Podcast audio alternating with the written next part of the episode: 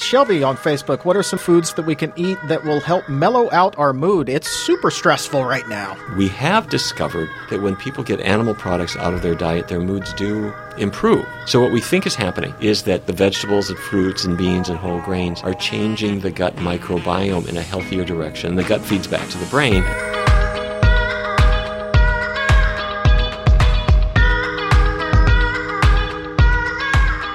Well, hello there, and welcome to this special edition of the Exam Room Podcast brought to you by the Physicians Committee. Hi, I am the weight loss champion, Chuck Carroll. Thank you so very much for giving the show a listen, or a view, or a download. Wherever it is in the world that you are, we appreciate the fact that you are here. Today's show will be devoted exclusively to you. For the next half hour or so, I will be sitting down with Dr. Neal Barnard to answer your questions about the coronavirus. Now, we understand that many of you are concerned, and we share in that concern. And that is why we are going to do our best to share with you all of the information that is available to us so that we can all fight back against this pandemic and together do our part to prevent the spread of the coronavirus. I want to thank you all for sending in your questions today to Dr. Barnard, and I encourage you to please keep them coming. You can tweet them to us, send them to us on Instagram using the hashtag ExamRoomPodcast, or find us on Facebook and message us there. Links to all of our accounts can be found in the episode notes. So please get your questions in because our goal is to continue getting you answers. And now, let's start doing that.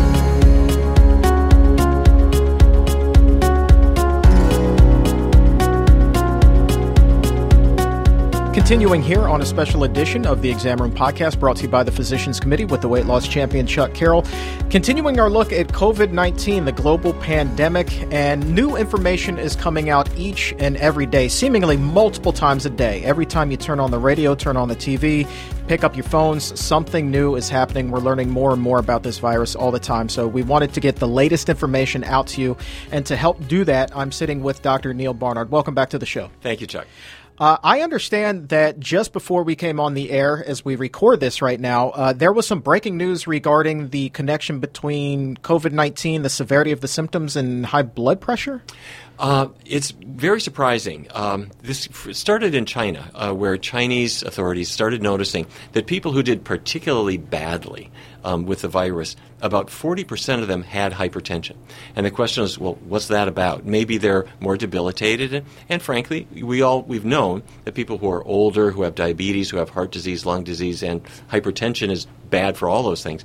Uh, maybe that's it. Maybe it's just the hypertension is making them more fragile and beating up on their, their heart and making them more likely to succumb. But there's a whole other piece of this that researchers have speculated that it could be how the virus enters the body.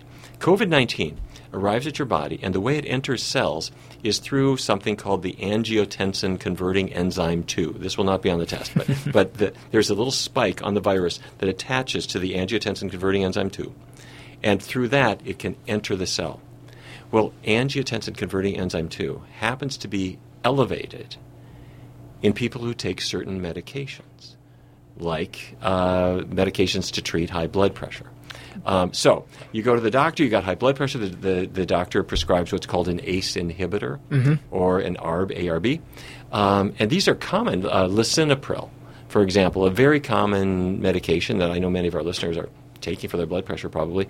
Um, it elevates the number of these a, uh, ACE2 enzymes. And the concern is does that mean you are throwing out the welcome mat for the virus? Um, now, other researchers have said, wait, wait, wait. Uh, we don't know that that's the case. And if you've got untreated high blood pressure, that could put you at great risk. But I have to say, where I come down is that there are medications that are, there's a lot of medications that we can use for high blood pressure, but we must start with the non pharmacological treatments and max those out no matter what. Right. Um, and so we've known for a long time that diet, exercise, weight loss, all of these things improve blood pressure. And so we should be starting there. And, and just to be real specific about it, um, eating right doesn't do anything. You know, Okay. that this kind of vague notion Yep. that I'm going to eat my serving of vegetables here and there, really, that will not lower your blood pressure. Um, the things that do are uh, vegetables and fruits have potassium. That's a blood pressure lowering um, uh, element. Uh, dairy products, especially cheese, has a lot of sodium that raises blood pressure. So the potassium lowers it. The cheese sodium increases it. So the more vegetables and fruits you have, the more potassium is in your diet, the lower your blood pressure. Getting away from meat and dairy products will help. Uh, there is a big study, famous study, called the DASH study, Dietary Approaches to Stop Hypertension. And it was inspired by the observation that vegetarians had lower blood pressure. Um, and they showed that if you eat more vegetables and cut back on meat, it's good. So the best diet of all, obviously, eliminates the animals and pu- really pumps up the vegetables and fruits. Keep oils low, and that will help. Yeah, I remember the the Dash study when I was still overweight myself. Uh, one time, the doctor wanted to put me on the Dash diet. Right. I'm assuming that's the same thing, right? That's that's exactly what it is, and it's sort of a semi-vegetarian diet. It was inspired by the fact that vegetarians did better, and they just morphed it to be sort of not quite vegetarian to try to make it more palatable.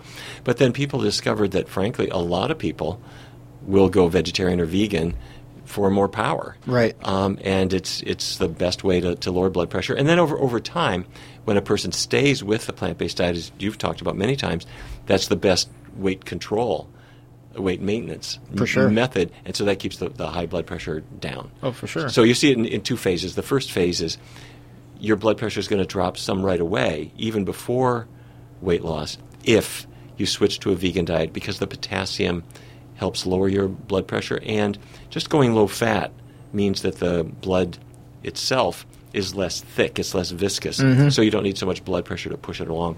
But then as the months go by and you're losing weight, your blood pressure will drop for that reason That's too. great. So my hope is that people will have less need for these medications. Yeah, and and on the show, I mean, I've I've spoken with so many people who were on high blood pressure medication for years. Heck, I was on it for years. You don't need it any longer. A lot of a lot of them. So Right. it- and now, to, and I also should say, to be fair, we do not yet know if the ACE inhibitors and the ARBs are causing uh, the virus to have an easier time entering the body or a worse course for people who have it. We do not know that yet.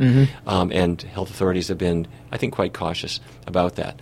But if we are allowing our blood pressure to go up because we're just not using simple um, uh, lifestyle measures, it's the equivalent of hoping the virus will go away and decide you're not going to wash your hands. Right. I, I, I mean, I'm not a doctor. I, I think you should always wash your hands. I'm just saying.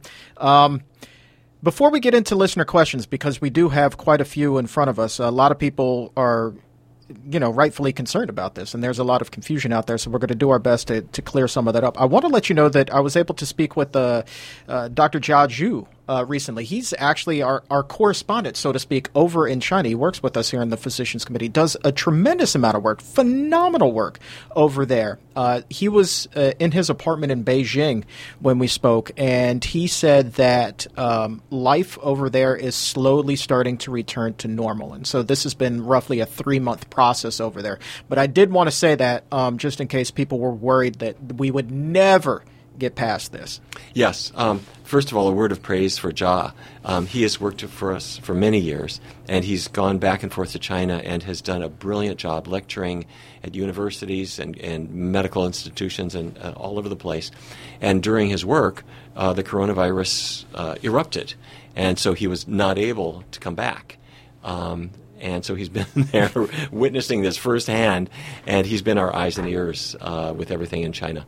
Yep. Um, and he's and, and he's continuing uh, to to do his work there. Oh, absolutely! right before we went on the air, he was. Uh, he said that he had given a, a virtual lecture to about two thousand people on the effectiveness of a plant-based diet for athletes. Yeah. Of all things, in the middle of this outbreak, there he's talking about the athlete connection with the plant-based diet. Uh, he is just a remarkable human being. He is, and, and we're so glad to have him at the Physicians Committee. He's doing a, a fantastic job. Hopefully, we can get him uh, back on the show. I'd love to make him a, a regular correspondent. Let's Keep us that. up to date. Ready for some listener questions? Let's take them. All right. First one comes from uh, Instagram. This is from a user by the name of 365 Days of Vegan. Like that. Uh, what's up with ibuprofen? To take or not to take? Mixed info out there. I tend to let my body do its natural immune response and let the fever run its course if at all possible. But when it gets too high, what is too high? I assume he's talking about the fever. All right, great, great question. Um, Uh, ibuprofen is uh, good for the aches and pains that come from having uh, an infectious illness, uh, and it brings down fever. Um, but just like the angiotensin converting enzyme 2 issue that I raised with blood pressure medicines, the same issue has come up for ibuprofen. It looks like when you swallow the ibuprofen, it does cause your body to make more of this enzyme that is a, what I call the welcome mat to the virus. Does that make you more susceptible to have it, or does that make you uh, have a worse course if you've got it? And the short answer is we do not know the answer to that yet. Mm. Um, however, uh, many people now recommend that if your fever is mild, that you leave it alone that you don't try to lower it. And the reason is that fever is not just there to make you miserable, it's part of your body's defense against viruses. Viruses can only live in a fairly narrow temperature range. And so, a long time ago, uh, people evolved, animals evolved, to have a fever as a way of knocking out an infectious agent. So it's uncomfortable for us, and sometimes it can get way out of control, but that increase in body temperature is there as a defense so unless you're miserable, you just and, unless it goes too high, just leave it alone. And, and what is too high is really between you and your doctor. I think this is a this next question is one that a lot of people are wondering. This is from Johnny Markey on Instagram. He writes in, "What whole foods are best for boosting my immune system right now?" Uh, okay, um, what we believe is the case is that the antioxidant-rich foods are the strongest ones. And so, what are the antioxidants? And, and, and, by the way, the research on this is still going forward. We're kind of on the edge of science, and I think it would be a mistake to say that if you eat A, B, or C, it's going to protect you against the virus. Not true. Mm. Uh, certainly not true. Um, whether it will give you an edge is something researchers are speculating on, hopefully so. But the foods that people are keying in on are antioxidant rich foods. That means uh, for beta carotene, that's number one. Uh, that's the orange color in carrots, sweet potatoes. So put those on your shopping list. Lycopene, L Y C O P E N E, that's the red color in tomatoes, watermelon. Um, also pink grapefruit. So that's not bad to put on your shopping list. Vitamin E is an antioxidant that actually operates at the cell surface. It parks on the surface of the cell and waits for invaders to come, free radicals to come, and it will knock them out on the cell surface. Vitamin E is in nuts and seeds. Here's the issue uh, nuts and seeds have vitamin E, they're also very fatty. It's a fat soluble vitamin.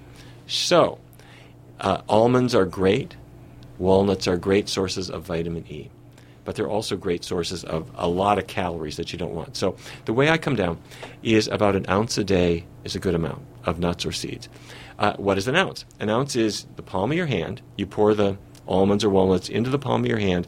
If it hasn't yet touched your fingers, that's an ounce. Okay. Once it hits the fingers, it's, more. No cheating. You don't want it to be like a mountain that you've kind of stacked up nicely, right? Yeah, it's, it's right at just just in the palm. And the other thing is, if you then eat that, you will refill your palm. Um, if it's smokehouse almonds, people can't resist. so the tip is, that I have is use them. T- take take the take the almonds or walnuts, whatever it is, put it in your hand, crumble them up, and use them as a topping. Use them as an ingredient um, on your salad or on your oatmeal or something like that. Don't think of them as a primary snack food. Mm-hmm. And if you do, if you use them that way, you can use them almost like a medication. That's a really good tip. Uh, here's one that I'm sure that a lot of middle-aged folks are wondering right now. Uh, this comes from Water Run Trails on Instagram. My parents are near 80 years old. When do you think it will be safe for me to visit them? Uh, you know, the course of the virus is anyone's guess right now. The Chinese experience that you described earlier, frankly, I think that's our best case scenario. It started in China, call it New Year's Eve. Mm-hmm. Um, the roots of it were in place before that. And we're now, as we're recording this, we're now mid March. So, what is that? Three months. Um, will it be like that here? We hope so, but we really don't know. And between now and then, um, it's, it's a risky uh, issue. What this means, though, is that whoever you are visiting, um, you have to use just really very good hygiene um, because that's where it comes from. You, you yourself uh, might be very clean, but you're touching doorknobs and handles on the subway and whatever else, and that's where the virus can be transmitted. You pick it up on the way to their place. And so, if you are visiting them when, when you arrive, go to the sink, mm-hmm. wash your hands. Um. I'll tell you, my wife, uh, very close with her mother, and my mother in law, she is in a nursing facility now. She's got Alzheimer's, and they've placed this facility on lockdown. Visitors can't come in, it's essential right. personnel only. Um, she's actually still making that three and a half hour drive. She's just going to sit outside of the window so they can converse and see each other. Oh, my goodness sakes. Yeah. It's it's dedication. I mean, it's it's just it's touching. But I know that I, I say that just because I know that Julie is not the only one who's feeling that pinch. Oh, good grief. And you also have to say, psychologically, there, there's something to be said for having your family around you. Yeah. And to be able to, to, to, to, deny people from being able to have their family there is, is a tough thing. But you can see what people are saying. I mean, oh, for sure. When you're older, um, your immunity is not so good, and um, the last thing you want is to introduce the virus into a single person mm-hmm. in that facility because it can spread. Um, or at least that's what they're concerned about, and, and rightly so. We've already seen that in Washington. I mean, that was that, really what the first reports that we got in the U.S. was that outbreak out in Washington State. That's it. That's what the, what the concern is, and it's a very uh, reasonable concern. All right, here's a question that is kind of at, at the heart of what it is that we do here. This comes from Paloma Photo Nature on Instagram. I would love to hear more about the connection of the virus and humans, as in the importance of not consuming animal products to prevent disease like this so many of these viruses are animal viruses that have jumped into humans, and while they may not be pathogenic in animals or not very pathogenic in animals, they may not cause disease. Mm-hmm. In us, they do. Um, and we've seen this with influenza viruses, and as you and I have discussed in the past, influenza A viruses, inf- influenza A, um, that's the typical flu that goes around every year. That is an animal virus. It's specifically in birds. And uh, what appears to have happened is that a wild bird, a duck, uh, passed the virus to domesticated birds in flocks that are in somebody's backyard or, or in a poultry farm, and then it spreads through the poultry flock, spreads then to the farm workers, then to the local community, and then it goes world, worldwide. Uh, with coronavirus, the, the current COVID 19, um, and there are other coronaviruses too, they're animal viruses. And in this case, uh, the putative uh, well, the problem presumably started with uh, a bat hmm. um, somewhere, at, probably at a live market, um, that part of China that's yeah they're ubiquitous, um, and they can then spread into other species. So, if people did not eat poultry. Um, the influenza viruses would never, would likely never have entered humanity. Um, if people did not eat animals at these live markets, um, they would this likely would never have, have occurred. The importance of this is I, I, the idea is not to just cast blame for how we got here. Here's the issue this will recur with the influenza A virus. It's back in 1918 that vi- a certain virus called H1N1 entered entered humans and killed huge numbers of people. Yeah. But here's the point. Then other viruses animal derived viruses then combine through a process called reassortment with that existing virus, and then that new one can attack people. So we've got a coronavirus that came from animals into human beings. And let's say we were able to fight off this pandemic. If we don't stop this flood of new viruses coming in that can then, through a process of reassortment, make the coronavirus virulent again, we're asking for a repeat of this. Um, so we've got to close down the live markets. We've got to move away from having animals raised for food. Uh, I mean, it causes every problem. Uh, it causes not only the global warming and everything, but diabetes and heart disease and certain cancers all come from us having made this colossal cultural wrong turn um, in our dietary habits. Uh, John, speaking with him, um, he was saying that he believes that those markets in China will be closed uh, indefinitely now uh, and and permanently. Um, they think that well, he thinks that uh, they have learned their lesson, and so knock on wood that that actually turns out to be the case. Uh, I hope that's the case. Um, we should say two things. Uh, one is that there's a lot of effort to keep to keep them open. Uh, it's been an economic boon for a number of people to, to be part of that trade, so there are people who are going to fight this. Um, the other thing that should be said is there are live markets in the United States. Mm.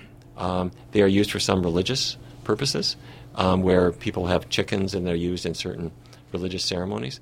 Um, there are people who use them for magical voodoo kinds of things. There are people who just like being able to pick the bird they're going to kill. Um, but if you you could go into New York City, and you'll see live markets there too. Yeah. Um, and all around the country, you'll see them. True story. They're, they are perfectly perfectly legal. True story. Living up there with my dad, from time to time, you'd see news reports about animals escaping from the butchers in New York City, and they'd just be running around the streets up, up there, and the people.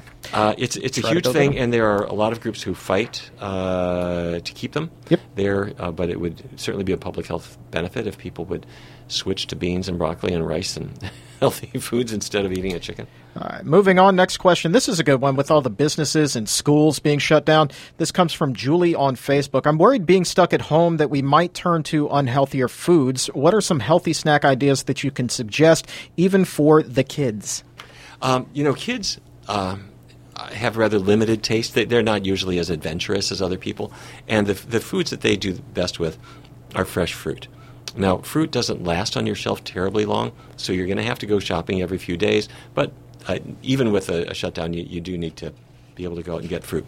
So, which fruits in particular? Um, any ones that kids will eat is, are going to be fine. It's good. To, I encourage people to buy an overabundance of these things so that they have them on hand. And if you're feeling a little peckish and you want something to have, if you have an apple or two apples, or you have a banana or a pear or an orange or some berries, all of those are fine. And what you discover is even if you went a little too far with them, you just don't gain any weight. Um, mm. Because there's a lot of water in them, there's a lot of fiber in them, and they're healthy, they're vitamin rich, and a really good snack. And kids really go for fruit. Uh, one tip yep. um, if you get, go to the store and you get a cantaloupe, you have this huge cantaloupe sitting there uh, on your shelf, nobody ever eats it, and it'll eventually go bad. When you get it home from the store, cut it up into little cubes and put it in the refrigerator. And then people will open the refrigerator looking to see what's there, and they'll put some of the cantaloupe chunks on their plate, and it will disappear. Mm-hmm. But if you don't mm-hmm. cut it up, they won't do it. uh, Shelby on Facebook, what are some moods that we can eat that will help mellow out our mood? It's super stressful right now. Uh, no matter what you eat, it's going to be a stressful time. There's there's no way around it. But um, we have discovered, for reasons that I cannot explain, that when people get animal products out of their diet, their moods do improve. Um, this came from a study that we did with Geico, the, the, car insurance company, where we instituted a vegan diet at Geico to help people to lose weight and, excuse me, to improve their diabetes, and it did all that. But we also discovered that in the course of making this change, mood improved. Specifically, anxiety diminished mm-hmm. and depression diminished as well, and even job absenteeism went down. So what we think is happening is that the vegetables and fruits and beans and whole grains are changing the gut microbiome in a healthier direction. The gut feeds back to the brain. Um, if you're eating meat, hopefully the person who asked the question is not eating meat and dairy, but if they are, um, those foods create or foster the unhealthy bacteria in the mm-hmm. gut. That feeds back in a negative way to the brain, leading to, uh, we believe, worse mood. Maria on Facebook. If you get the virus, how long does it take to recover? Uh, healthy. She says she's healthy, eats a plant-based diet, does not have any underlying comorbidities. Uh, let's hope you don't get the, the virus. Um, if you do, it, well, first of all, many people can get it without getting symptoms at all. Um, but if you do get the, the virus, the typical time frame is about two weeks. Um, if you have a more complicated course, you're hospitalized, look to three to six weeks, something like that. Uh, Dan on Facebook, what I love this one. What kind of precautions is Dr. Barnard taking to protect himself from COVID nineteen? We need him around for years to come. Oh, thank you. I put myself in a Ziploc bag. Don't touch anything. Um, seriously, I, I, do the same things that we that we've been talking about. I mean, it, it starts with with good hygiene, um, and a lot of people have learned this, but I, it's important that they not forget it. Um, you do have to to wash your hands and frankly, I'm one of those guys who I've since way before this, I always assumed that if a person's in the restroom and they go out and they touch that door handle, it's probably covered with hepatitis and cold viruses and you know HIV and everything you could ever imagine right. is probably on there. So, so, just imagine that that's the case and wash your hands. Do use a paper towel before you go out and um, and and be very careful and, and follow the guidelines that you're hearing about. On top of that, uh, we've talked about a healthy diet that's rich in vegetables and fruits. Keep the fats low because your white blood cells that need to hunt down viruses cannot work in an oil slick. So um, keep the grease out of your diet. Uh, here's an interesting one. Uh, Via Love Greens on Instagram. Are pregnant women more at risk? I'm 29, I'm pregnant, and I'm worried. You're not going to like my answer.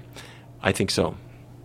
Um, and the reason I, I, and, and where I'm coming to is is I want you to take precautions. Um, and the, the the reason that I say that is it comes in a kind of a funny direction. Researchers have wondered about morning sickness. Now you're, you're going to wonder why I'm why I'm circling back with this. Uh, why do women uh, sometimes during pregnancy feel nauseated and throw up? And the theory came out that it's because during pregnancy you're carrying a baby who's only half your DNA. The other half is from your male partner's DNA. Um, in other words, the baby is is from an immune standpoint partly a foreign body. So if your immune system was very vigilant, it could, in theory, reject the baby. So your body makes hormones, progesterone, uh, that seems to impair your immunity a little bit so you don't reject the baby. So, um, as a result of that, what we believe has happened is that the body developed morning sickness as an, a, a way to be to have an aversion to meat mm. um, and to other things that could be infected. Uh, meat is probably by far the thing that, that makes women feel sick uh, when they're pregnant. Um, and if you think about it, meat is a carcass uh, where that is quite often infected with you name it salmonella, campylobacter, listeria, E. coli, all these things. And so an aversion to that, or throwing up if you've consumed it, is nature's rather crude way of protecting the baby. That's a theory, but what all this means is yes, when you're pregnant, this is a time of particular vulnerability. And so, what it really means is during this time, just using really, really good hygiene for yourself and for people in your family. Um, I don't mean to say that a person should uh, be terribly nervous about this, but it does mean to set up a pretty firm SOP. Right. That um, your food is prepared in a healthy way and that, that you're keeping good hygiene. Let's see if we can knock some of these out uh, rapid fire here. Okay, I don't want to monopolize too much more of your time. Uh, this is an interesting one. This comes from Nadsking Chi on Instagram. If the immune system is strong, will the virus still be able to infect the body, making you a carrier? I'm assuming they mean can I be infected and not be sick and still pass that on? The answer is yes. Um, you, you, can get it. You can have no symptoms at all. And I don't care how good your immunity is, you can also get sick. Healthy Miss B on Instagram is a person that had cancer but is now in remission at higher risk. Uh, not unless you are on immune suppressive drugs. So if you had cancer, you're over it, and you're not on anything that's designed to suppress your immunity, uh, you're in the same category as other people. Natural Health and More writes in, can you get it more than once? Do we know that yet? Uh, we don't know for sure, but the best guess that I'm hearing um, from people who've looked at this is that there should be some natural immunity that comes from having been exposed. Here's the problem. As I mentioned earlier, there are other coronaviruses. This is not the only one. And if you have a reassortment, that means that two viruses join together mix their their uh, genetic material, and you've got a whole new virus to which you are no longer uh, immune. That's what we're seeing with the flu. Mm-hmm. So the influenza changes year by year by year because of new flu viruses that come in. And so researchers are trying to make a, a vaccine guessing which one is going to be the issue. So uh, we presume you're going to be immune, but not immune to the new virus that comes uh, around the block listener writes in Can you become infected if someone with COVID 19 is near you but not coughing or sneezing? We hope not. We presume not. Um, However, a new report does show that it can be in the air uh, for as much as if it's in a totally enclosed, still space without ventilation circulation, it could last there theoretically for up to three hours. Mm-hmm. So that means before you walked in the room, they coughed, and it could it could linger there for a while. Uh, should we be wearing masks if we need to go out in public? If so, what kind? Mama Rice writes in with that one. Um, researchers are basically saying no. Now, I, uh, they're saying that for two reasons. One is it doesn't really do much good, um, and also because you're fiddling with it a lot, you're probably transferring things from that you touch to your face.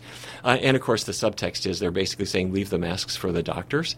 Um, we are having a tremendous uh, shortage now of medical supplies, and masks are at the top of the list. What would mild symptoms feel like? This is from Car 27. Same thing. Um, y- if you've got the infection, um, people do have a, a, fever, they've got a cough. Um, some people have nothing at all, but along with it can sometimes come fatigue, and uh, this can be at, at a quite a low level that resolves rather quickly. Alicia on Instagram, is it possible that if we suppress the virus, that it will come back in another wave in a couple of months? Uh, if, if by suppressing it means that you never got exposed uh, because you're you're at home, you're doing social social isolation, then yeah, you have no immunity. And so that's when they talk about flattening the curve, as grim as it sounds, the whole idea is instead of everybody getting it now, we're going to let some people get it later. Mm-hmm. Um, some have suggested why not just let them get it now and get it over with. Um, the reason for flattening the curve is so that the medical personnel aren't overwhelmed. Right. Uh, but the risk of this is not going to go away. Christiane, my 32 year old husband has asthma. He uses his rescue inhaler twice a day. Should he be worried? Yes. Um, he should be cautious uh, because he's got a respiratory condition. Um, and by the way, if he has not yet done this, get the dairy out of your diet. In fact, go to a completely vegan diet. Uh, we have seen so many people have their asthma improve, their need for an inhaler reduce. In some cases, it just goes goes away.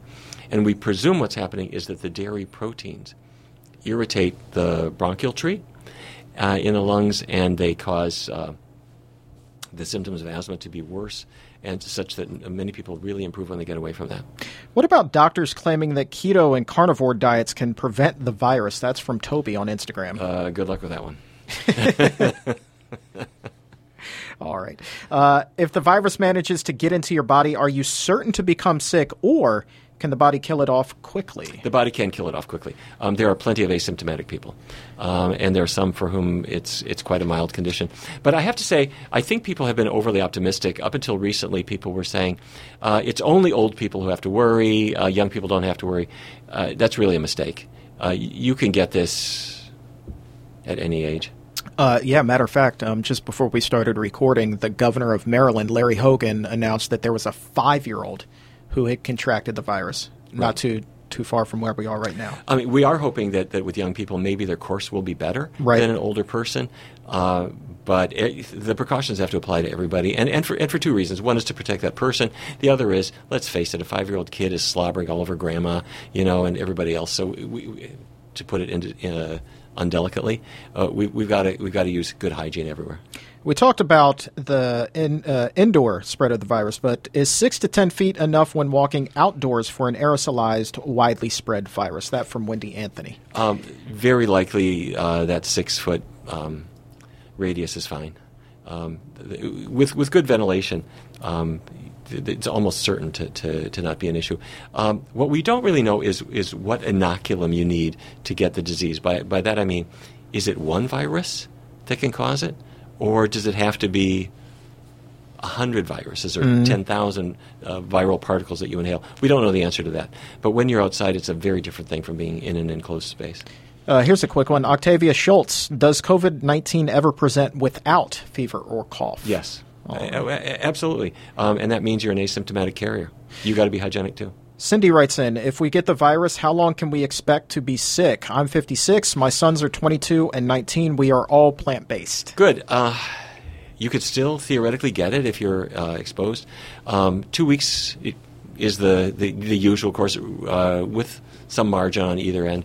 But if you're sick, it will be longer. It could be up to six weeks. All right. And final one. This is a, a good one for everybody. This comes from Claire. She's up in Canada. She says, Can you provide legitimate sources that we can be listening to for correct information? I am Canadian. Our national news is reporting the latest news about updates, but who has the correct information about the virus itself? Uh, great question. Uh, the CDC, the Centers for Disease Control here in the U.S., is good. The World Health Organization, very good. Um, their resources are getting better all the time, and everything I've seen from them is is uh, accurate and appropriate. All right, Dr. Neal Barnard, I greatly appreciate your time. I assume that as more information comes out, our listeners, our viewers will have more questions, and we will do our very best to get these answered. Uh, I know that you're very busy, but if you are able to join us again, I'm sure that we all would very much greatly appreciate that. Well, yes, uh, thank you. And and by the way, one of the things that we've been doing here at the Physicians Committee is our medical center, Barnard Medical Center, has gone through a change. Uh, many, many people want to see a doctor by telemedicine, Mm. so that instead of having to go into the doctor's office, they can go onto a computer and talk to a doctor. So the Barnard Medical Center now is temporarily shifting to a 100% telemedicine format. Um, we can only offer it in, in certain states the District of Columbia, Maryland, Virginia, Missouri, and New York. Oh, wow. Um, for now, but um, we're very excited about that capability uh, because there are so many people who they don't want to go into the doctor's office, they don't want to get into a taxi to go there, but they can see us. That's that's fantastic. So I I'm assuming that means that the voices that you've heard on this show, Dr. Vanita Rahman, Dr. Jasmine Sardana, uh, Dr. Jim Loomis. Yeah. If you're living in New York, if you're living in Missouri, you're not in the Washington D.C. area, you can consult with them via telemed. Yes, um, our nurse practitioner Christine, our registered dietitians, um, all are available through telemedicine. And if you go to the, the website, the Barnard Medical Center website, uh, you'll see it. Yep. Uh, you'll see how to, how to get connected. That's barnardmedical.org, and we'll also include a link to that at the uh, in the episode notes below. So, uh, Dr. Barnard, thank you very much for taking time out to uh, to clear some stuff up and, and help squash some concerns. And you know, wash your hands and stay safe, my friend. It's important material. Thank you, Chuck.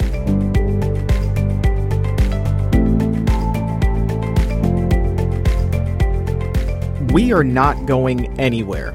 We will continue to be here for you. And if you would like to send in a question for the doctor, we will be doing another show just like this in the future. So please go ahead and send in that question right now.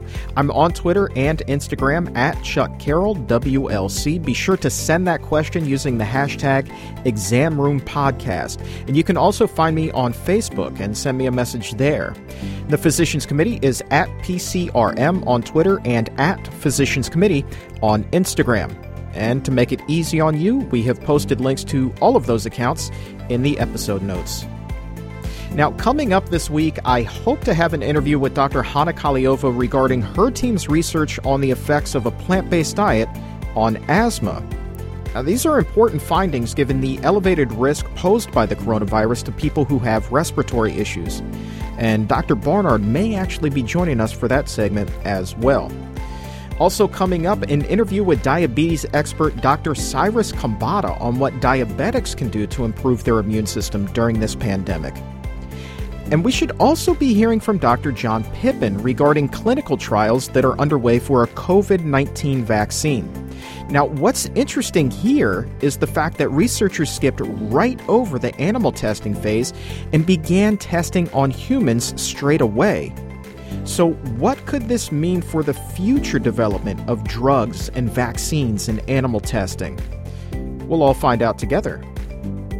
And now, many of us are wondering what can I do to help? What can I do while I'm stuck at home and practicing social isolation? Well, one of the easiest things that you can do is subscribe to the Exam Room podcast on Apple Podcast or Spotify, wherever shows are available. And also leave a five star rating because believe it or not, those two simple things that don't take more than a couple of seconds help us get this information out to as many people as possible. Here's how it works. The more subscriptions and the more five star ratings we receive, the easier it becomes for people to find us. Simple rankings. So please subscribe and leave that five star rating so we can spread this information far and wide. And please also share the show with a friend or a family member. You know, Dr. Barnard had a lot of good information today. Answers to questions I'm sure are on a lot of minds, maybe even the minds of your loved ones. So please go ahead and share the show with them as well. And that's going to wrap things up for us today. But please keep those questions coming in. My thanks again to Dr. Barnard for joining us and lending his time and expertise. And for everyone here at the Physicians Committee, I am the weight loss champion, Chuck Carroll. Thank you so very much for listening. And remember, stay safe and keep it plant based.